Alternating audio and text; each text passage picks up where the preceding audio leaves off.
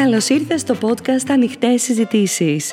Η Άννα Κονταράτου Βαζδέκη και η Στέλλα Ζουλινάκη δίνουν λύσεις και προτάσεις σε θέματα που αφορούν τη γυναίκα, την εργαζόμενη, τη μητέρα.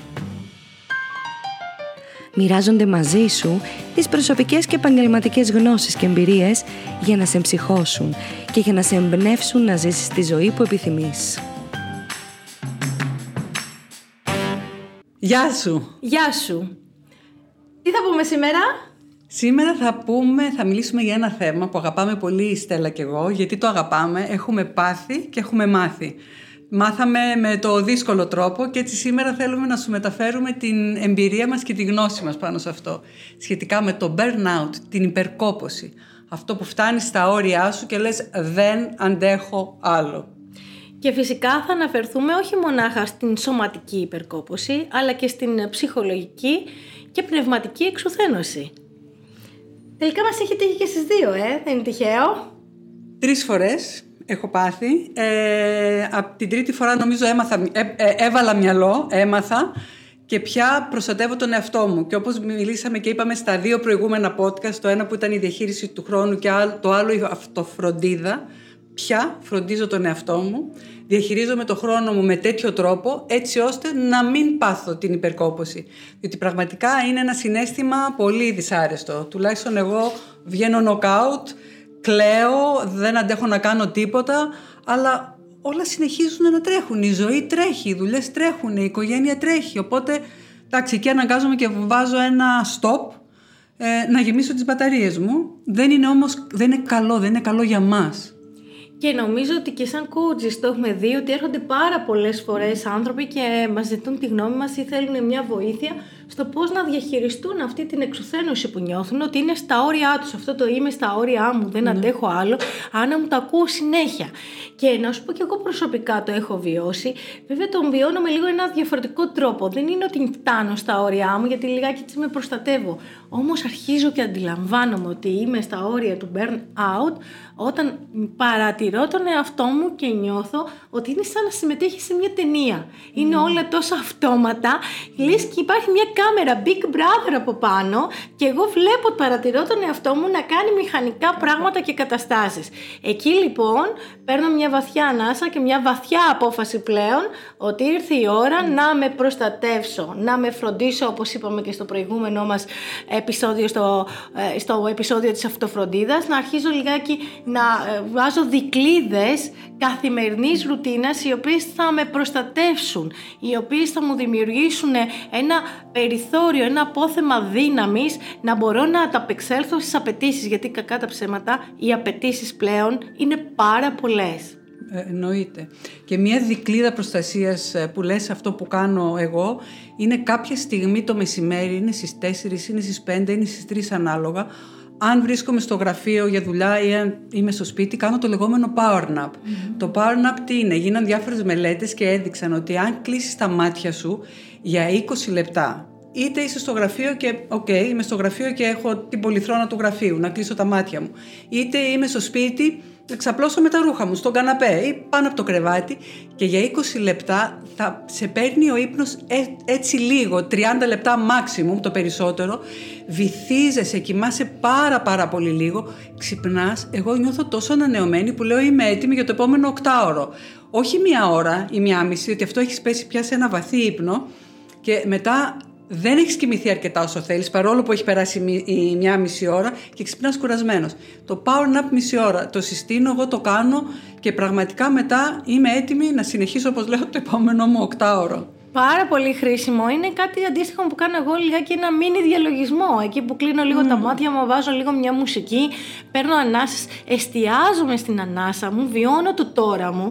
Γιατί ένα πολύ σημαντικό κλειδί είναι, παιδιά, να βιώνεις το τώρα. Η εξουθένωση έρχεται πολλές φορές γιατί απασχολούμε συνεχώς το μυαλό μας με το τι θα γίνει στο μέλλον. Ανησυχούμε Τι θα γίνει, θα τα καταφέρω, ανησυχώ, ανησυχώ. Ή με το να ασχολούμαι με το παρελθόν μου και να με πιάνει ένας θυμός, μια αδικία, μια αίσθηση αδικίας. Και γιατί μου έγινε αυτό, και γιατί μου φέρθηκε ο άλλος έτσι, και γιατί πρέπει να κάνω αυτό, και γιατί ο εργοδότης μου μου μίλησε έτσι. Όλο αυτό είναι εξουθενωτικό. Και φτάνουμε, φτάνουμε, φτάνουμε να φτάνει το τέλος της ημέρας και να μπαίνουμε μέσα στο σπίτι μας, να νιώθουμε ότι είμαστε τελείως χυμένες, να μην έχουμε κουράγιο, να συζητήσουμε στους ανθρώπους του πιο σημαντικούς άλλους. Τον άντρα μας, τον σύντροφό μας, τα παιδιά μας. Και να είμαστε ακόμα να, να βιώνουμε δηλαδή καθημερινά mini burnout. Σωστό, σωστό. Οπότε και εδώ είναι που χρειάζεται πάλι να αναθέτουμε, όπως λέγαμε. να αναθέτουμε πράγματα να κάνουν οι άλλοι για να μην πάθουμε το burnout. Τώρα, παθαίνουμε το burnout. Τι να κάνουμε, έγινε και αυτό. Τι χρειάζεται να κάνουμε, να φροντίσουμε εμάς. Τι είναι αυτό, να πω ότι το Σάββατο δεν θα κάνω τίποτα, θα μείνω στο κρεβάτι. Μπορεί να ακούγεται και για μαμάδες που έχουν μικρά παιδιά κάπως λίγο υπερβολικό, μα πώς θα το κάνω; Ναι, θα το κάνεις. Παρακάλεσε τον άντρα σου να πάρει τα παιδιά να πάτε στη, με ένα πάρτι, σε ένα φύ, κάπου, κάπου. Χρειάζεται χρόνος για σένα. Να πας να περπατήσεις δύο ώρες μόνη σου, να κάτσεις, να μην κάνεις κάτι. Πολύ σημαντικό. Είναι αυτό που λέμε, ας τραβήξουμε και λίγο χειρόφρενο. Δεν θα γίνει κάτι. Το χειρόφρενο θα μας προστατεύσει. Και πέρα από αυτό, να μην έχουμε και ενοχές για αυτό. Είναι πάρα πολύ σημαντικό να πούμε παιδιά δεν έχω άλλο απόθεμα. Να το δηλώσουμε. Ξέρετε, μας έχουν αυτοχρη... ή έχουμε αυτοχρηστεί ή μας έχουν χρήσει οι άλλοι ότι μπορούμε να καταφέρουμε τα πάντα.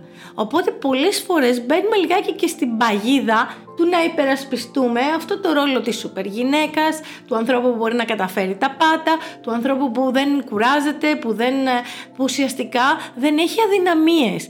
Τελικά, γιατί εγώ να πρέπει να δεχτώ τις αδυναμίες του άλλου και να βοηθήσω, ενώ οι άλλοι δυσκολεύονται να καταλάβουν τις δικές μας; Ακριβώς. Κοίτα, μπαίνουμε στο ρόλο της superwoman. Τα κάνω όλα και συμφέρω. Τα, τα σφάζω όλα, τα σφάζω όλα, τα μαχαιρώνω. Και εμείς οι ίδιες μπαίνουμε σε αυτό το ρόλο. Και όπως λες εσύ, και αυτό το ρόλο μετά πρέπει να το, χρειάζεται να το στηρίξουμε. Όχι, δεν είναι ανάγκη να μπαίνουμε σε αυτό το ρόλο. Τρέχουμε το αυτοκίνητο με 300-400 χιλιόμετρα και δεν σταματάμε στην άκρη ούτε, ούτε για βενζίνη ούτε για τίποτα. Ε, κάποια στιγμή. Θα μείνεις. Ή θα, θα πάθεις λάστιχο, ή θα κάψεις δίσκο, ή θα μείνεις από βενζίνη. Οτιδήποτε. Οπότε φροντίστε τον εαυτό σας. Κάντε ένα ταξίδι με μία φίλη σας, μία Κυριακή, να φύγετε ένα πρωί, να γυρίσετε το απόγευμα. Πα πώ, δεν έχω χρόνο. Υπάρχει χρόνος. Μπορείς να το, να το οργανώσεις. Μα μπορεί να είναι και μια πολύ μικρή απλή κίνηση. Να είναι να διαβάσεις ένα βιβλίο. Ένα βιβλίο, να κάτσεις δύο ώρες. πνευματικά. Να δεις ένα έργο, μια ταινία, δύο ώρες μια ταινία. Συμφωνώ. Επίσης, πολλές φορές είναι αυτό το burnout να μην το εκλαμβάνουμε σαν σημάδι αποτυχίας. Παιδιά, δεν είναι αποτυχία το να έρθεις στα ωριά σου ή να εξουθενωθείς κάτι λέει και το κορμί σου, κάτι λέει η καρδιά σου, κάτι λέει το πνεύμα σου. Άρα καλό είναι επειδή είμαστε μια ολότητα να ακούμε τα ξεχωριστά κομμάτια του εαυτού μας, να ακούμε αν το κορμί μας κουράζεται, να ακούμε αν το πνεύμα μας κουράζεται, να δίνουμε σημασία και να φροντίζουμε το συγκεκριμένο, ε, τη συγκεκριμένη μας ανάγκη εκείνη την ώρα. Άρα να δίνουμε χρόνο στον εαυτό μας και να ακούμε τα θέλω μας και τις ανάγκες μας να δίνουμε αγάπη, να σταματήσουμε να κάνουμε αυτό το multitasking, τα κάνω όλα και μπορώ και είμαι πολύ ικανή. Είναι και κάτι που θα συζητήσουμε στο επόμενό μας επεισόδιο, Άννα, έτσι δεν είναι; Έτσι ακριβώς. Γιατί υπάρχει και ένας μύθος πάνω σε αυτό, θα τα πούμε και την επόμενη φορά. Εμείς όμως για αυτή τη βδομάδα θέλουμε να δώσουμε ένα challenge. Κάνε κάτι αυτή τη βδομάδα που θα σε ξεκουράσει. Ό,τι είναι αυτό για σένα. Ένα πράγμα να το κάνεις το οποίο θα σε ξεκουράσει ουσιαστικά. Όχι 5-10 λεπτά. Αφιέρωσε λίγο χρόνο σε σένα.